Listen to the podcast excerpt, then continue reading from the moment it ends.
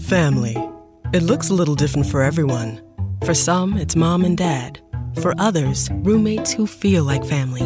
And for others, it's your significant other, their golfing buddies, your children, a high school soccer team starting lineup, and oh, look, they're all taking you up on the offer to stay for dinner, really testing the limits of that phrase the more the merrier.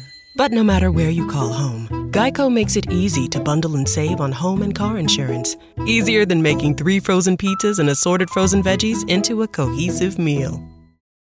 The We're Going Family Style deal. Because I want a bite of your Big Mac. And I need some of your quarter pound. I'll try your filet of fish. There's a deal for every friend group at McDonald's. Order any two classics for just six bucks. Price of participation may vary. Single item at regular price cannot be combined with any other offer.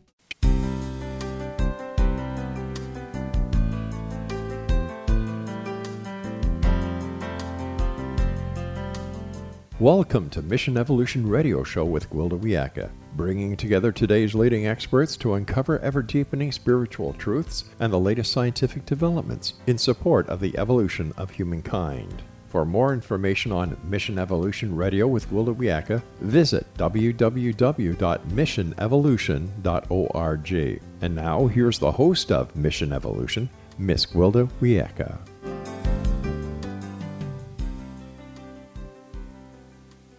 Hello, dear friends, and welcome back to Mission Evolution Radio Show, where we share the latest information and leading edge thoughts to support the path to unity and enlightenment.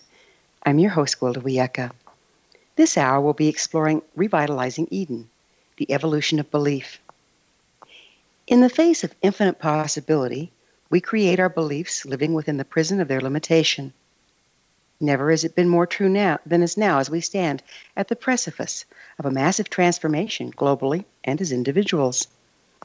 What happens if we don't evolve with the changing times?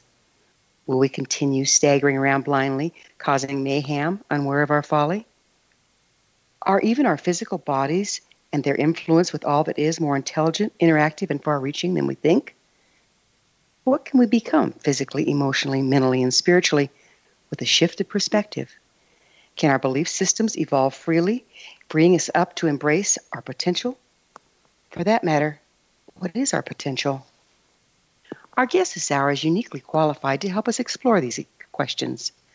Bruce H. Lipton, cell biologist and lecturer, is an internationally recognized leader in bridging science and spirit. Bruce was on the faculty of the University of Wisconsin School of Medicine and later performed groundbreaking stem cell research at Stanford University. He's a best selling author of The Biology of Belief, author of The Honeymoon Effect, and with Steve Bhaerman, co authored Spontaneous Evolution. Bruce received the 2009 prestigious Japanese Goi Peace Award, an honor of his scientific contribution to world harmony. His website, brucelipton.com. Bruce, thanks for joining us on Mission Evolution.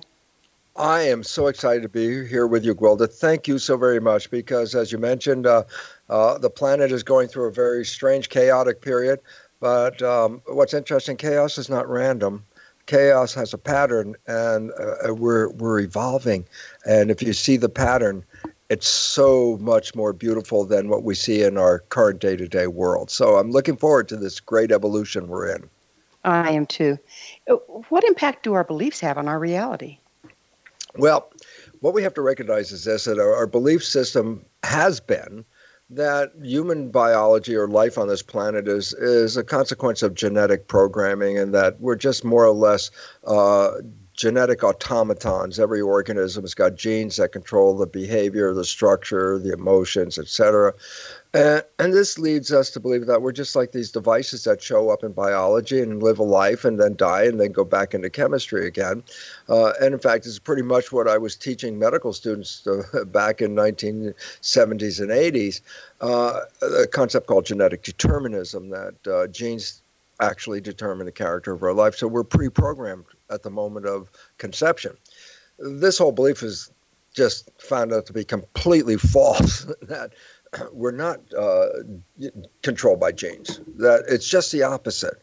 That we, through our consciousness, regulate genetic activity. And I say, why is it relevant?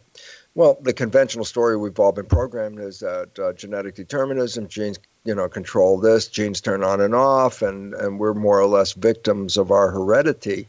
Uh, and, and, as victims, that we, we believe we're really much more powerless in regard to our biology and our life experiences, that things happen to us as victims.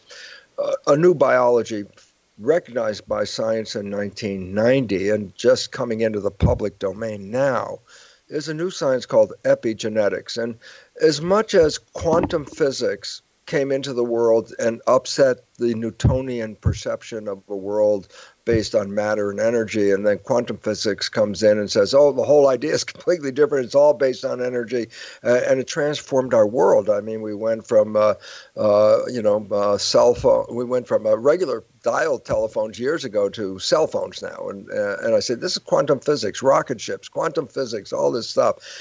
Well, the profound change in our culture from going from Newtonian to quantum is now going to uh, again affect us, but this time the, the switch is going from genetics to epigenetics. That's the same parallel. Yes, darling. Would you, would you mind just uh, for us? Would you please tell us exactly what is epigenetics? Yeah, absolutely, yes.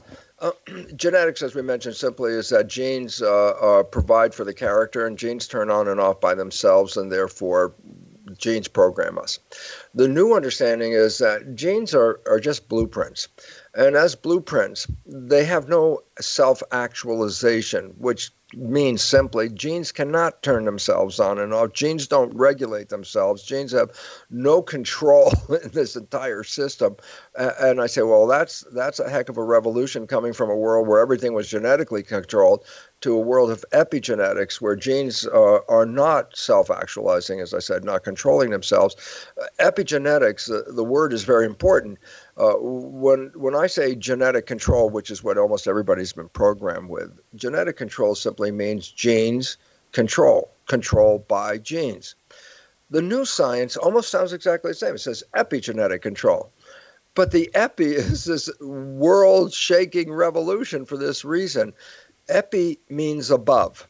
So, for example, what's the word for skin? Epidermis. Dermis is the layer just below the skin, and skin is epidermis above the dermis. That's what it means. So I say, well, what is epigenetics? I go, oh, when I say epigenetic control, it means control above the genes, control epi above genes. And I go, what's above the genes that is controlling genes? And it turns out our consciousness. And I go, wait, our consciousness is regulating our gene activity and controlling the character of our lives. I go, absolutely. I said, well, wait, that's important for this simple reason. I can change my consciousness. And if I change my consciousness, then I change my genetics. I go absolutely 100%. And all of so a sudden I start. How yes. on earth? How on earth does this play in with? We've got a lot of genetic diseases out there. People born with handicaps because of, of genetic stuff. Okay. How does that play in? Well, let's let's say now as we're starting to correct the nature of how genes work, the control is above the genes. The control is the mind. The mind working through the brain releases chemicals to the to the into the blood, and the blood is the uh, is the environment in which the cells live. Cells are like fish. Uh, the aquarium under our skin is is the blood, and the blood uh, carries nutrition and information, and the information that it carries can regulate the genes. So all of a sudden, why why this really becomes important is if I change my consciousness, I change the chemistry that comes from my brain and the chemistry controls the behavior and the genetics. And I say, well, why is that relevant? Well, since I can change consciousness, then I'm not a victim. I am the master of my biology, not just my internal genetics uh, and my internal health and physiology, but I'm also creating through my consciousness the outer life experience.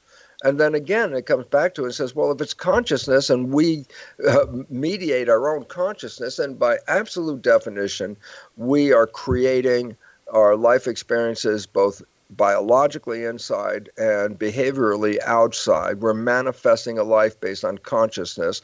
And then you go, well, that sounds uh, new, new agey. That's very new agey. I go, no, it's not new agey. Matter of fact, in 1925, when quantum physics was introduced into the world, The first big premise of quantum physics was that our life experiences are strictly due to consciousness. That's what quantum physics is all about. It says consciousness is creating our world.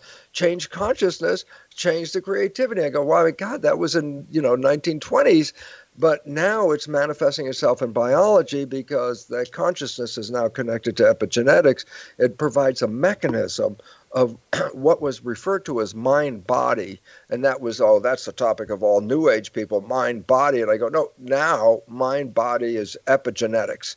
And all so of a sudden, if, if we bring.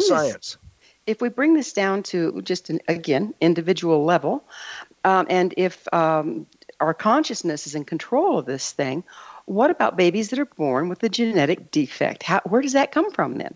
Okay, there are several sources of that possibility. Number one is um, the mother is a, a genetic engineer. What does that mean? She's controlling the genetics of her fetus live time. She's engineering the gene readout of her fetus. I go, what does that mean? I say, well, look, environment controls genetic activity. That's epigenetics, controlled by the environment. The mother uh, is nourishing the baby with her blood. Yes, sure, blood is carrying nutrition from her uh, circulatory system into the placenta, and the baby is being nourished by uh, that nutrition. The problem is, up to now, we thought fetal development was totally controlled by genes. So all the mother did was just provide the nutrition. The genes controlled the development, the unfolding, the expression, and all that. And so it really reduced the mother's role to just being uh, a provider of nutrition. And that's all we looked at. Epigenetics comes in and says that the environment, information in the environment, uh, is controlling, activating, and rewriting genes. And I go, wait a minute, the fetus lives in an environment. I go, yeah, it's floating in the placenta, which is uh, derived from the mother's blood. So I said, well, what's in the blood? I said, well, there's of course there's nutrition, but all of the emotional and regulatory chemistry that controls our biology, our physiology, uh, neurochemicals, hormones released by the brain and other organs uh, are floating in the blood and controlling uh, the genetics and behavior. So what's the consequence? And the consequence is simply this uh, we're going we're going to have to pick up with the consequence on the other side of a commercial break. Oh, I'm sorry. No problem. Bruce and I will return shortly, so don't go away. You're listening to the Mission Evolution Radio Show, coming to you on the Zone Broadcast Network, xzbn.net.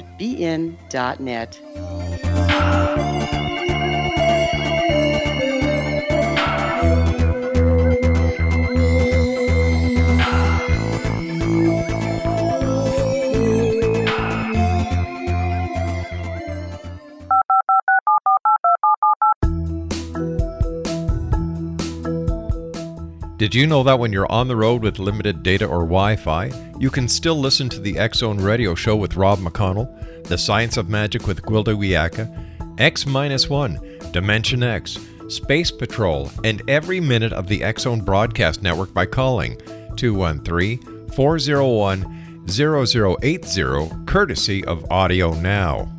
No smartphone, app, or internet needed. It saves your data plan and it's free if you have unlimited minutes.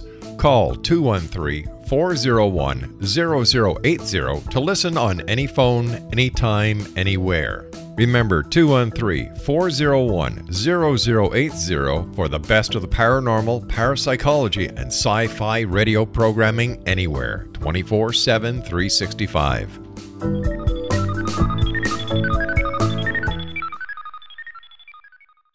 You have heard of the X Zone? Now watch it on Simul TV plus 500 video games, live TV channels, free video on demand, worldwide, and more. Does this sound like tomorrow's television? Well, it is, but you can have it today, right now. It is Simul TV. Simul TV offers what the others only wish they could provide 15 exclusive channels like X Zone, Sci Fi, and Horror. We are worldwide. No other provider offers that. 500 built in video games no need to have an extra expensive system. We have them included. Free video on demand, live streaming events from around the world, interactive online network, and much more. Tomorrow's TV today. Simul TV. Sound too good to be true? Well, it's not. You can have Simul TV today. Sign up at simultv.com. Do it today.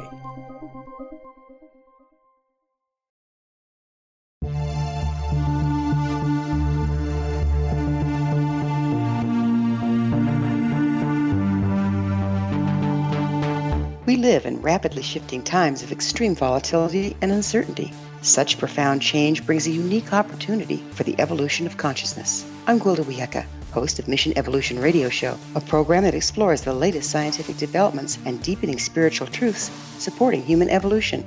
Join me on xzbn.net, where I interview leading experts in science, physics, medicine, spirituality, and more. By applying divergent viewpoints to leading edge topics, we uncover expansive and evolutionary truth to assist you on your path to enlightenment. More information and past episodes are available at missionevolution.org.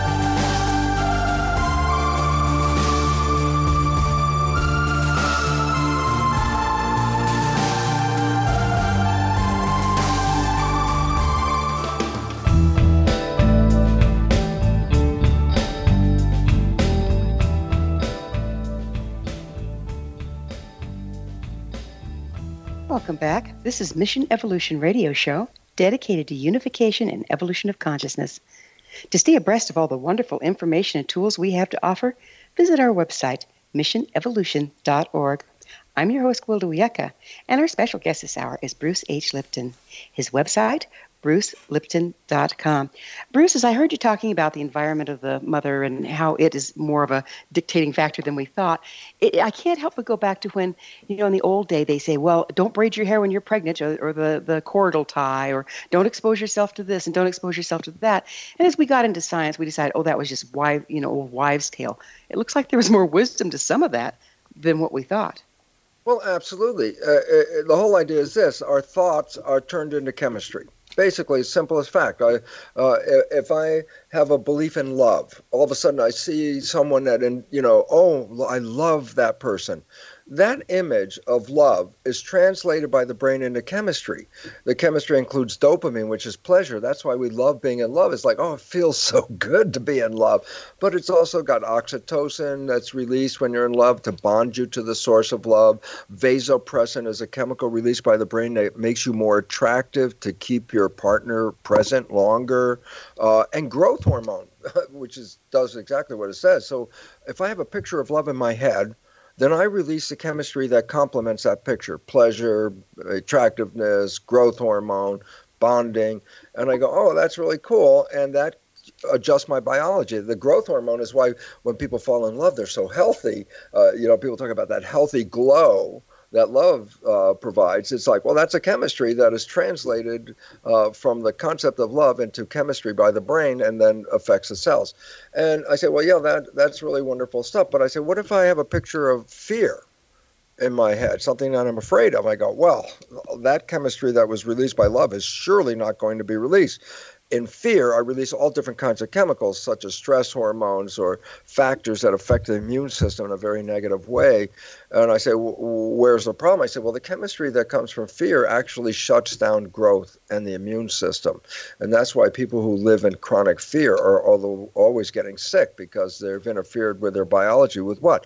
The chemistry derived from a fear thought is chemistry that does not support health.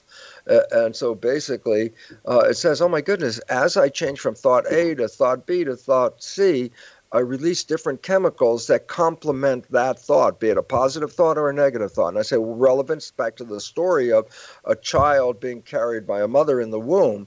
The mother is experiencing the world outside she translates that experience into the chemistry and emotional chemicals, whether it's uh, love or anger or whatever it is. This is chemicals. I go, why is it relevant? Because the fetus is using the same blood. So, whatever chemistry is organizing the mother to respond to her world, adjust her biology to respond to her world, that chemistry passes into the placenta. And as it does so, it affects the, the genetic readout of her child. You might sound, oh, that sounds kind of stupid, but it's sort of, no, it's very important just for a simple fact.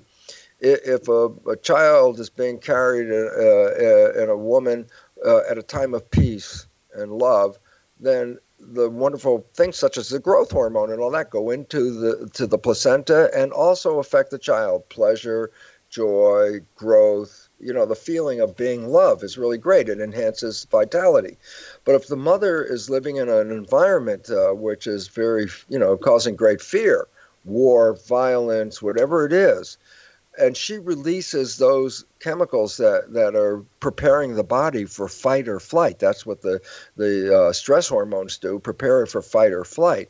I said, well, what happens if the mother is experiencing a fearful situation as she's developing a baby? I said, the baby's getting uh, the hormones of fight and flight, not, no hormones of love.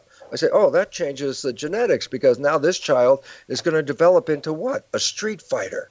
I go, wow. We know yeah, you yeah. know, the other thing here, Bruce, is that also explains um, the genetically carried, seemingly, trauma from like the Holocaust or various things that that entire races carry along.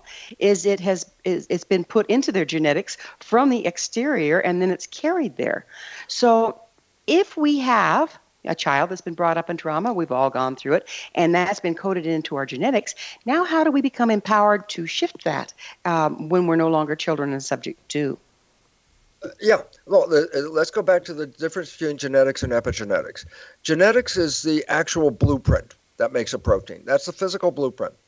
Epigenetics is how I can modify the blueprint without changing the original blueprint. So uh, I could inherit a, uh, uh, a negative gene. And if I'm living in the same lifestyle that whatever my parents were that passed that gene to me, then I'm going to experience life just as they did. Uh, but if I change my life, then that gene will not be expressed that way. Epigenetics will change it to correspond to what I'm cha- my new life is. So, in other words, genetics is hardcore program. That's it. Epigenetics is adjustment to the program. It doesn't change the original program, just change how that program is being read. So while a gene is a blueprint to make a protein, a building block of the body, uh, every gene blueprint can be I, I, can create like 3000 different versions of proteins from the same blueprint. The blueprint is the gene code but the variations are the environmental influences on adjusting the code. So it doesn't change the code just changes how the code is read a simple analogy. You're watching a tv show. The image is being broadcast to you. That that's like a, a program. Here it is. That's like a gene. It's coming to your television and there's a picture on the screen. I go great. And i say well look i can change the color the contrast the focus. I can change the parameters. And I said, Well, I'm just changing it on the screen. I didn't change the original broadcast that was coming in. So the broadcast is like genetics and adjusting the dials to fix the image the way you want to see it is epigenetics. I never changed the original broadcast. I'm just changing the way it's being read. So if my parents had experiences that caused my gene to adjust to the way they're experiencing life, they pass that epigenetic program with me along with the gene. There's the gene and the program. The gene is going to stay the same, but in my world, I have the opportunity of changing the program. And since I can create over 3,000 different variations of proteins from the same blueprint, then imagine this. Some of those proteins are really good and enhance my life. And I bet you a whole lot of those programs, and I not bet you, I know it's a fact, uh, can make a gene that actually takes away from the quality of life. So I can either enhance my gene or make that gene program even less uh, valuable, you know, more destructive by just the way I'm dealing with the world.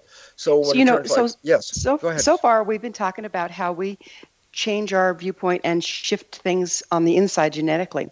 But does that go both ways? Can the change interface with the outside world, creating a slightly different reality? And if so, what's the mechanism that operates through? Okay, well, we're still going to go back to the where's the mechanism that controls the genes? Okay, I said, well, the thoughts controlling the genes, your response to the environment's controlling the genes. I said, well, okay, wait, what is the interface? The environment's going to alter my genes. What's the interface? I say, my mind, because my mind reads the environment and turns it into complementary chemistry. So I go, well, that's really cool. And I say, yeah, but you know, what if I have a distortion uh, uh, of what I see in the world? You know, like uh, uh I have bad vision or bad perception. I say, oh, well, then you're going to read the world slightly differently than a person that can read it with good perception.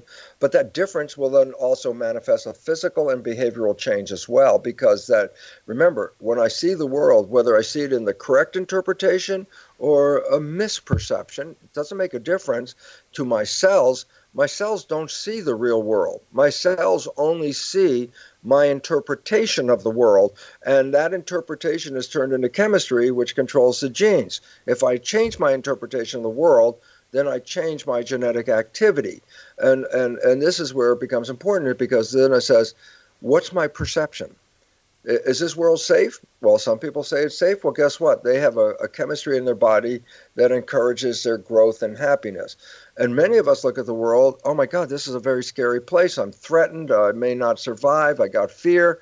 I go, oh, well, the chemistry that's going to come from that vision of the world is actually going to shut down your growth and compromise your immune system as you get ready for protection. And all of a sudden you realize, as I change my perception, I'm changing my genetic behavior. So then the control is perception. You go, well, yeah, that controls the genes. Yes, that's called epigenetics. But then I say, what else is my perception? Well, my perception shapes my behavior. you know, if the environment is very supportive, uh, then I go into the world with my arms open and say, let's take it all in. Growth is opening up your arms, going to the resource, love, food, whatever it is, open and taking it in. That's growth. I say, what's protection? Oh, that's the complete opposite behavioral response. Why?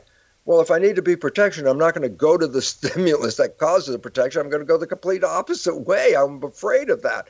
And number two, am I going to be open armed when I when I'm you know avoiding this negative thing? I say no. You're going to close yourself down because closing yourself down is protection.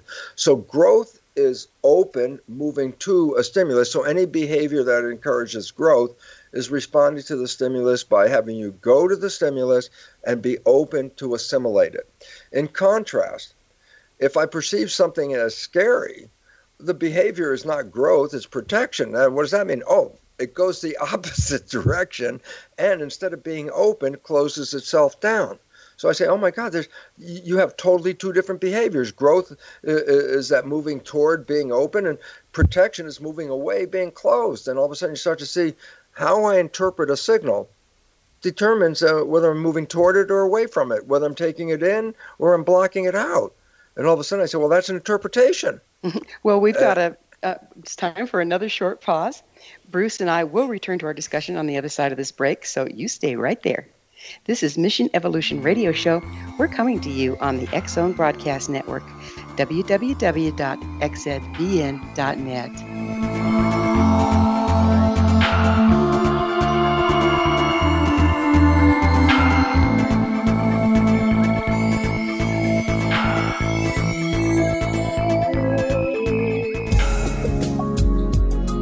broadcast studios in Hamilton, Ontario, Canada, to the world and beyond.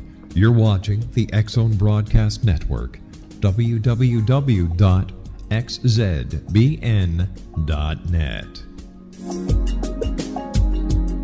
AVS Media You have heard of the X Zone?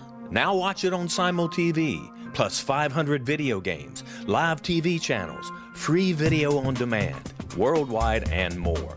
Does this sound like tomorrow's television? Well, it is, but you can have it today, right now. It is Simul TV. Simul TV offers what the others only wish they could provide 15 exclusive channels like X Zone, Sci Fi, and Horror. We are worldwide. No other provider offers that. 500 built in video games. No need to have an extra expensive system. We have them included. Free video on demand live streaming events from around the world, interactive online network, and much more. Tomorrow's TV today. Simul TV. Sound too good to be true? Well, it's not. You can have Simul TV today. Sign up at simultv.com. Do it today.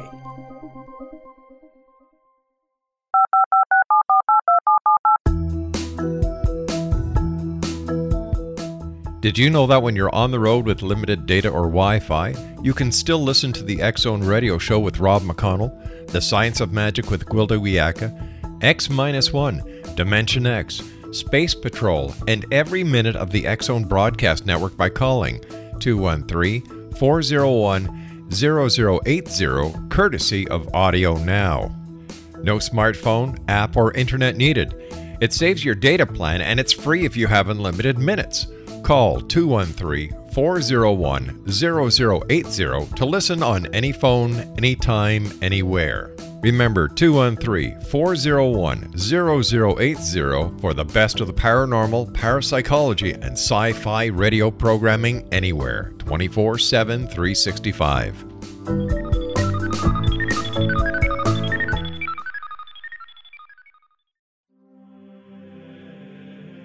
Rob McConnell here, presenting an overview for Nicholas Paul Jennings, author of a fascinating book, Amen. It presents facts revealed by Egyptologists, facts that enable us to understand why Amen is the beginning of creation of God. It provides recommendations for religious leaders of the major religions to unify their beliefs and teach the Word of God. Love one another. Amen informs people how mankind conceived God it was the Egyptians that developed the concepts of a soul, a hereafter, and Son of God. And finally, after the worship of many gods, they conceived the belief in one universal God, the maker of all there is. For more information, visit www.futureofgodamen.com. That's www.futureofgodamen.com.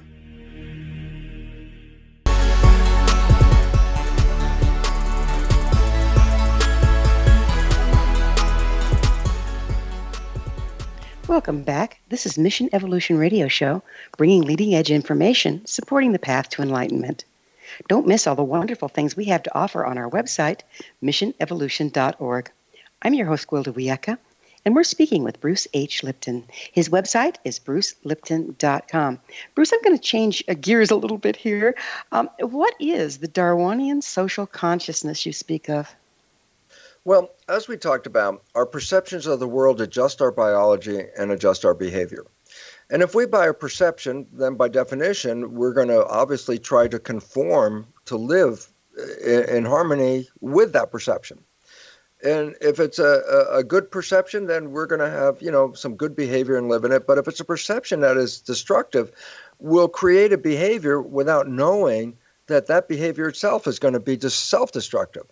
So I said, why is this relevant? And I said, well, first of all, let's understand uh, our belief, our current belief of how we got here. Now, that's different than the previous uh, civilization, when the church ran civilization, our, our belief was fully in the story of uh, Genesis, seven days of creation, uh, the whole that whole thing. We bought a story, and that's how what we believed, and we lived a life that way. But after Charles Darwin, civilization changed. And science provided our origin story. And now science said that genes, as we talked about earlier, genes are passed from generation to generation and they shape the character and the behavior of the individual. And then I say, so what does all this mean? Well, evolution means to get more fit, to be more capable of surviving. So, because uh, if you're not evolving, you're devolving, and that goes the other way. So I say, well, so what did we buy? The story. And the story is a, a mistake, a story that's not even true, but shaped our current belief in civilization's evolution. And this is so important because it says our entire belief is based on a false understanding. And that false understanding came from a, a guy called Thomas Malthus. And Malthus uh, created a philosophy called pessimism. So you can see it already is a negative place.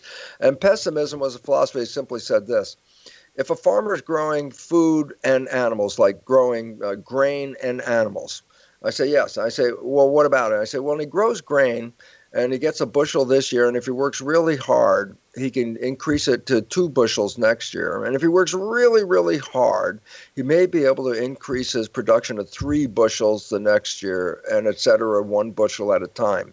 So basically, that's called arithmetic. Uh, number of bushels per year one then two then three four five six seven eight nine so that i'm increasing the number the yield and i say what about animals and then malthus comes up and says oh animals are different animals grow geometrically. I said what does that mean? I say well first there are two animals and then they mate and then they create four animals and then four animals mate and they create eight animals and eight animals and 16 and all of a sudden i say wait the food is going up one bushel at a time. One two three four five six seven eight. Animals are going up two four eight 16 32 it's doubling.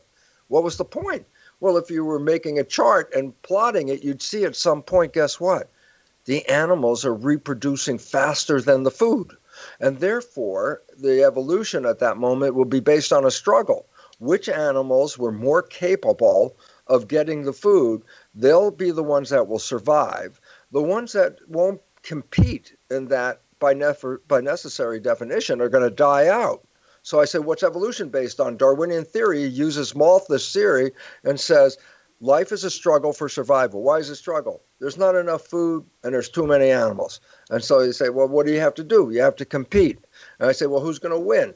uh, the one that is most fit. So, survival of the fittest in the struggle for existence became a philosophy that was a perception. I say, why is it relevant? Well, we take our perceptions and match our behaviors to the perception. I say, oh, yeah, look at the world. We're in a struggle of competition, fighting each other, goes to violence, turns into war because everyone believes there's not enough. and as a result, they're fighting and competing with each other, and it's actually very self destructive. And well, that perception, re- yes. that, perce- that perception created the issue. And it looks to me like that perception or the story or the or the latest theory that's bought by the masses is what controls our genetics is what controls everything. Yes. who's got control of it now? Well the idea is we always have control of it as personal individual but the question is where are you buying your belief if you buy it from the Darwinian people, then you go forward every day knowing there's a battle outside your door. The moment you go out there, you're going to struggle for your survival. And then guess what? Life is a struggle because you bought that belief. Now, since I'm the one that has a choice, what if I buy a different belief? And I go, like which one? I go, well, like the understanding that a garden is not a battleground. A garden uh, uh, uh is a community. And I go, there was a garden here before humans started to compete in that garden. And in the process of our competition, not only are we destroying ourselves, but we're destroying the garden. And that's where the problem comes from in today's world. Uh, and the simple reality is this evolution is not primarily based on competition, it's primarily based on cooperation, as in a garden. And when you look at the planet, I say, who's not cooperating on this planet? The first thing is humans are not cooperating because if we were living in harmony with the environment then all the pollution and destruction of environment and all that stuff wouldn't be going on right now. We would be gardeners like native americans said we were. Uh, that was the original belief that uh, humans were gardeners in the garden. And then at some point we went past that to believe that no we are here to to dominate the garden. You know mm. we have dominion you know, over it. Yes. you, you say that the social con- this social consciousness has already perpetrated the planet's six mass extinctions. when were the other five? Oh, well, the last one was about 66 million years ago when a comet hit the Earth someplace near Mexico. And uh, remember, the, the, the world was, was flourishing at that time. Yeah, with what? Dinosaurs mainly. Uh, and I say, what happened? Well, the comet hit the Earth and it upended the environment uh, and the dinosaurs uh, and and what up to 90% of life forms died out because the environment was so altered it wouldn't support life. And then a new version of life created after the catastrophe very shortly after started a whole new one and we're building up to this moment now. Uh, previous to the comet that killed the the dinosaurs there there were four other mass extinctions, but they were related to things like tectonic plates moving, and they again, tectonic plates, earthquakes, volcanoes, all that kind of stuff changed the environment. And uh, when that activity started, there was already life, but the activity then decimated up to 90% of that life, and it started again. So, five times uh, in the history, we've already been there. And, but now, this time, we're looking at it being caused by human activity? Right. This is what science has recognized our disregard for the environment, our, our false belief that we are here to do whatever we want. Uh, and alter that environment in ways that are self-destructive. I mean, uh, unfortunately, there's Monsanto out there saying this is how we should grow stuff, and it's like it's destroying the environment. Uh, we're fishing; we've overfished the uh, the population of fish. They, they anticipate no fish on planet Earth 2048. That's 30 years from now. There will be no fish in the ocean. Why? Overfishing, pollution of the water, and destruction of the breeding grounds. Who did that? We did that. Uh, uh, and who killed all the animals? Uh, well, all those people with guns went out there and killed all the animals. And, and what about the agriculture? Well, we're going to grow more hamburgers, so we're going to cut down the Amazon rainforest. It's like, what? the forest isn't an accident. A forest is the respiration system of a planet. A forest cleans the air. And so here we are polluting the air and then cutting all the trees down. So who's causing the problem? Human civilization. And why is it important? It says if you want to survive this catastrophic event, this is not hundreds of years from now. We're talking within this century, human civilization will be so challenged that most of it will not survive. So, Why? what's it going to take to avoid this sixth mass extinction? Well, since human behavior uh, has taken us out of harmony with the planet, the simple simple reality is if human behavior starts to become in harmony with the ecosystem rather than being uh, the dominant control you know it's like oh well we can grow all these trees here cut down all the natural stuff and we'll grow rubber trees or we'll grow this tree wow, you, are altering the environment. Uh, I remember when I went to school uh, in geography, uh, we learned about these the Great Lakes in Central Europe called uh, called the uh, Aral Sea, the Black Sea, the Caspian Sea, and I remember because it was ABC: Aral Sea, Black Sea, Caspian Sea, and and I learned that in school. Guess what? The uh, Aral Sea doesn't exist anymore on this planet. well, it was a, a, big geographical marker on the surface of the planet, the Aral Sea. It is a desert. I go, why? And the answer is because humans diverted the water for agriculture in another desert, and the Aral Sea disappeared. Yeah, but the Aral Sea was feeding most of Europe fish. There, there's a big fishing fleet uh, uh, now sitting in the desert called the Aral Sea. Why? The water disappeared. Who did that? Humans did that. Why? Well, we can do any damn thing we like. It's like, no, you can't. and the lessons are coming home. So uh, the idea of spraying Roundup all over the planet uh, to help some genetically uh, modified plants, is, well, that was really nice idea. But guess what? That Roundup is destroying the environment everywhere around it. The Roundup is altering the genetics of all the other plants and organisms. They use Roundup to kill the weeds. Guess what? Now the, there are super weeds that eat the Roundup. and all of a sudden it's like, whoa, uh, we are altering the environment uh, with our limited knowledge, and it's time for uh, new knowledge. Yeah, I'm, I'm in agreement there. We're going to have to take another break before we start to explore that new knowledge. Bruce and I will be back shortly, so don't leave us now. This is Mission Evolution Radio Show on the X Zone Broadcast Network. www.xzbn.net. We will return to our discussion on the other side of this commercial break.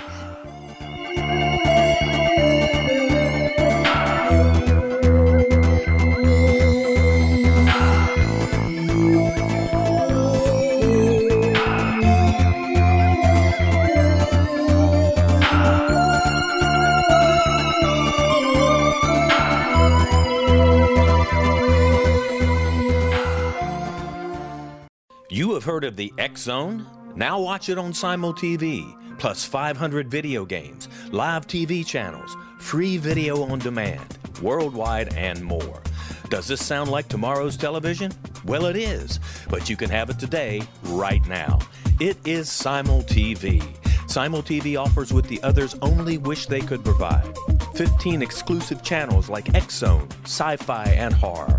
We are worldwide. No other provider offers that. 500 built in video games. No need to have an extra expensive system. We have them included.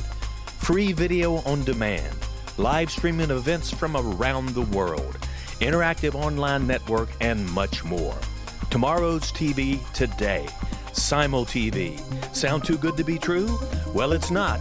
You can have Simul TV today. Sign up at simultv.com. Do it today. The new nonfiction book, Razor of Madness, is similar to cult movies like Clockwork Orange, Dragon's Tattoo, or The Other Side of Hell. Wayne Morin Jr. and Thomas Lee Howell expose widespread and systematic deficiencies in this thought provoking tell all novel. Mind control rages among scholars in law schools. Human rights are ignored while thought reform and mental manipulation are accepted practices used as behavior modification. Dr. Louis Jolyon West comes to mind. Media and public scrutiny shows that United States mental hospitals are in fact destructive murder industries. Razor of Madness expose novel details this epidemic through an in depth professional and personal investigation. For decades, there has been a revolving door policy that still releases killers and pedophiles back into society. The maestro of mind control continues to haunt America to this very day. Razor of Madness is available in paperback or as a downloadable ebook at Amazon.com.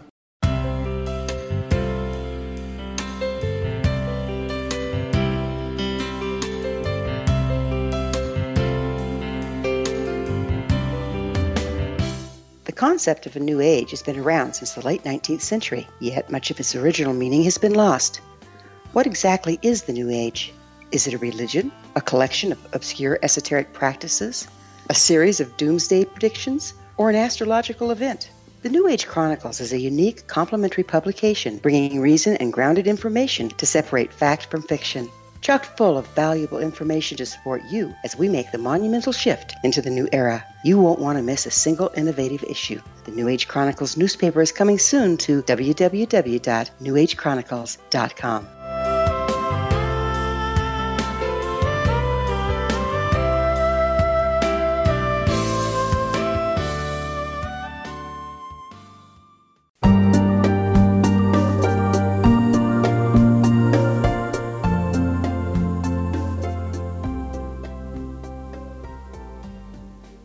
Welcome back. This is the Mission Evolution Radio Show, bringing together gifted people of service to the world. I'm your host, Gwilda Wiyaka. I always love to hear from my listeners. Email me at info at missionevolution.org and suggest a topic or a guest that's on your mind. I'm sure we'll all enjoy them. Our special guest this hour is Bruce H. Lipton. His website, brucelipton.com. Bruce, it would appear that we need to re-enter the circle of life, as my Native American teacher would have would have stated it. Um, and so, what is the biology, biology behind our interconnectedness with all organisms in the biosphere? Well, what it turns out is that we'll go back to before life was here. And I'll say there was a gaseous environment, a mineral environment, and all that. And then I say, we introduced life. I say, what, what was the first thing that changed? I say, well, the, the, envir- the gaseous environment changed. In fact, uh, beginning life, uh, they were using carbon dioxide for respiration. And they were giving off uh, uh, oxygen as a waste product. I said, what was the result of this early plant world where oxygen was waste product and carbon dioxide was nourishment? I say, well, it started out with a lot of carbon dioxide in the atmosphere, but as the plants started to take over, oxygen concentration in the atmosphere started building up. That was the waste product. And I go, well, what was the result of that? And I said, oh, it reached oxygen levels at uh, such high levels that lightning storms initiated fires. The, the planet was on fire because there was too much oxygen. Uh, and so he says, well, you can't have plants only because if they're only plants, you're going to use up all the carbon dioxide and then, you know, infiltrate the atmosphere with all this oxygen. So guess what? You create animals. What do animals do? Oh, they breathe in oxygen and release carbon dioxide. Oh, so if you put the two together, you can have balance again. I go, that's what evolution is all about. Organisms come into a world, alter the balance in some form, and if the balance gets out of uh, out of hand to out of balance too far, uh, it threatens everything. So, what does nature do? Create another organism that comes in to create the balance again. If we have too many of one kind of uh, uh, animals, uh, then nature will create a parasite. What's the function of parasite? Kick back that overpopulation again. And I say, uh, and what happens to the parasites when, when the population gets kicked back? And the answer is this oh, well, then they're not needed. And guess what? they can't grow either. So all of a sudden, the parasite population is regulated by now the population of the target. And all of a sudden, you see, every organism that is introduced to the environment is using the environment, altering the environment, and taking it out of harmony. Then nature, when the environment gets too far out of harmony, creates another organism that comes in and returns it back to our uh, to harmony as best as, as, as it can. Uh, in that evolution process, the earliest organisms had, as individuals, small impact on it. So it took, you know, tons and tons of bacteria to, to change the environment. But as you go up the evolutionary tree, you see that as every level of rung going up that, that tree, the organisms get more complex and more powerful. And when it comes down to the evolution of humans, uh, we end up being at that time the most powerful balance creators on the planet. We're supposed to be working in harmony with the planet. The point is failing to know that that's what evolution was all about to keep the harmony, uh, then we have been upsetting the harmony without even knowing about it. I said, well, what's the consequence? It's like, it's self-destructive.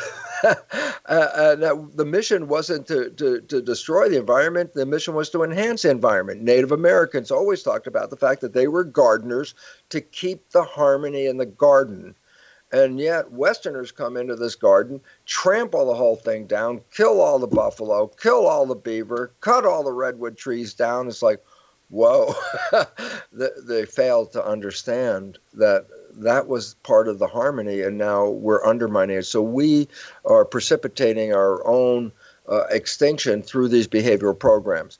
The only way out is to say, wait, we must change the behavior of humans so that we start living in harmony with the environment, making a smaller footprint, uh, uh and trying to be supportive of the world, in contrast to uh, the corporate vision of a world if you can get more take it uh, it's like no no we have to come back into balance and cooperate with the environment. We are the environment. That's what people fail to get. And i say because if you destroy the environment by definition you also destroy humanity.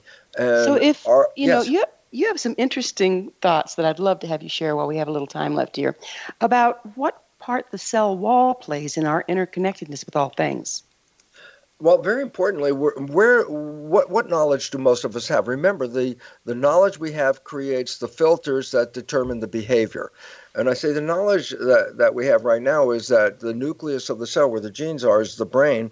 And as the brain, the genes control our behavior, and we're just more or less victims of our genetic programming, which the, the big word is victim. Uh, the new science uh, says no. Uh, the brain of the cell isn't the nucleus. The nucleus is reproduction. it has the blueprints to make the parts. And we gave the gonad of the cell, we, let's put it, male scientists, gave the gonad of the cell the equivalent of the brain. The brain and the gonad are the same. I said, no, totally wrong. Uh, nucleus is not making any action and determination. Nucleus just has the uh, the repository of all the blueprints.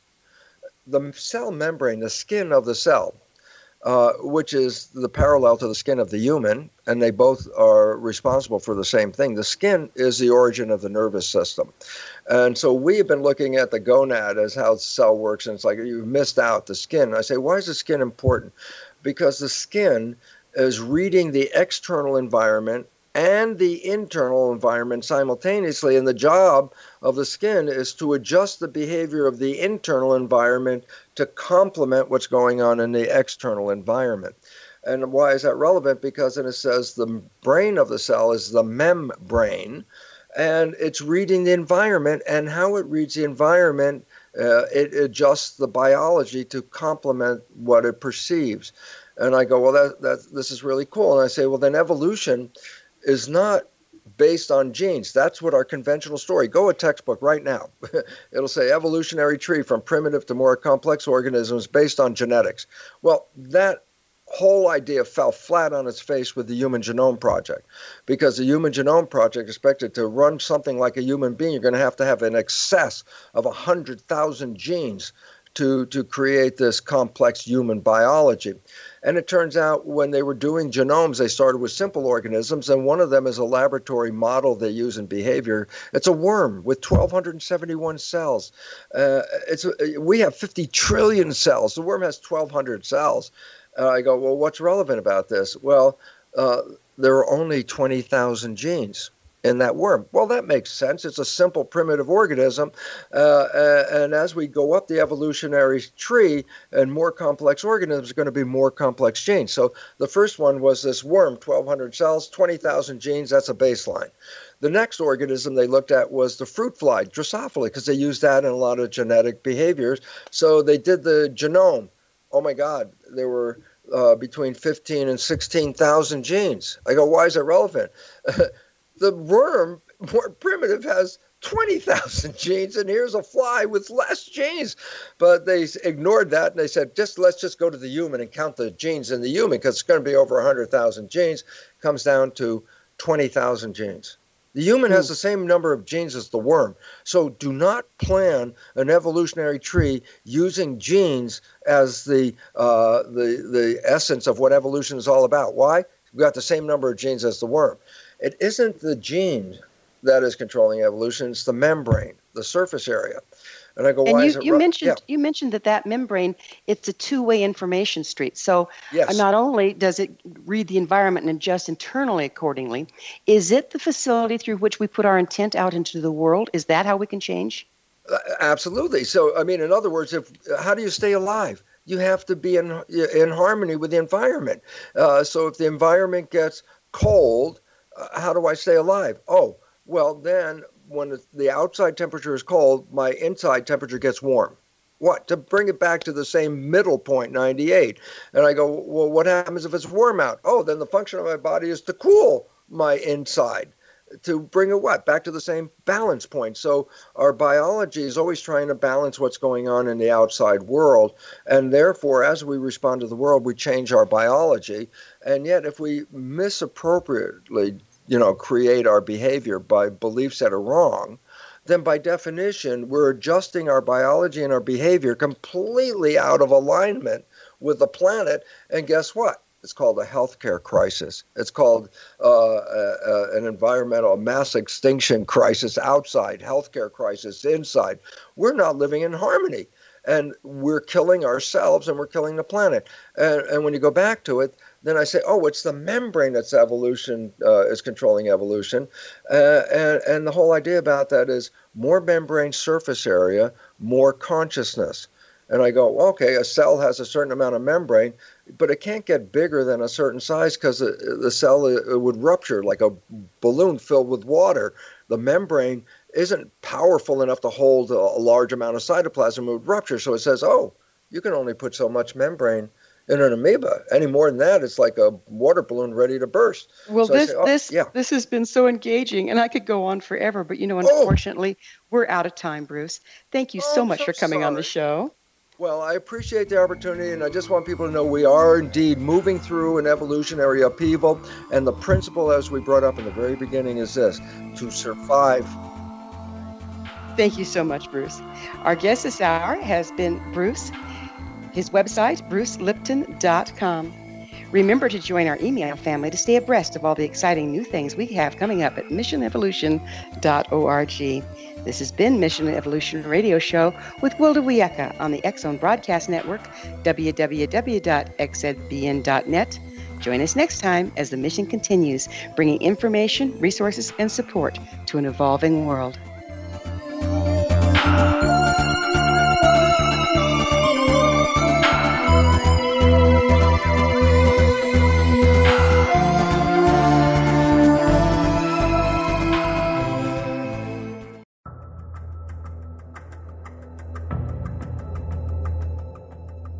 Modern Esoteric, Beyond Our Senses by Brad Olson, consummates the lifology story about where humanity originates. It is the lost continents, the primitive wisdom, the mythos of creation, and the rethinking of ancient history as we are taught in academia. There is much more to the story than what we have been told. As this is the first book in the Esoteric series, Modern Esoteric starts at the beginning of time and accelerates up to this modern age. Future Esoteric is book two in the series and takes a forward looking position ahead of today with an open and honest examination of the ET issue and various unexplained phenomena. To discover the writings of author Brad Olson, visit www.bradolson.com. That's www.bradolson.com.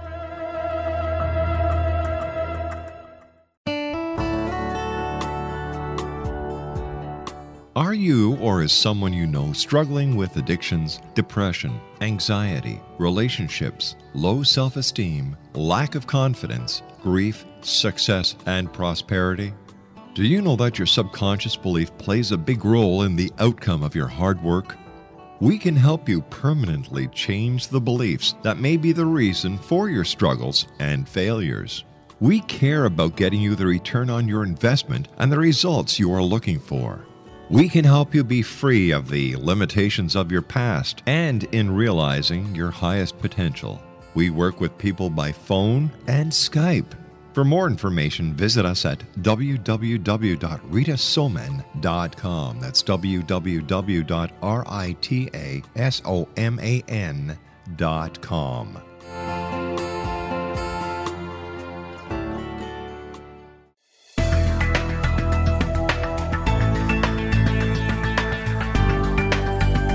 Do you think you have energy problems in your home? Do you feel better when you're away than when you're home? Joey Korn is a global leader in the world of dowsing who specializes in personal energy clearing and space clearing. He can help you create an ideal energy environment in your home no matter where you live in the world. Learn about his remote spiritual house cleaning services and much more at www.dowsers.com. You can get Joey's book, Dowsing A Path to Enlightenment, as well as other dowsing books and tools, Kabbalah books, and Walter Russell books. Joey's work is really amazing. Go to dowsers.com right now. That's D O W S E R S.com or call 1 877 Dowsing. That's 1 877 369 7464.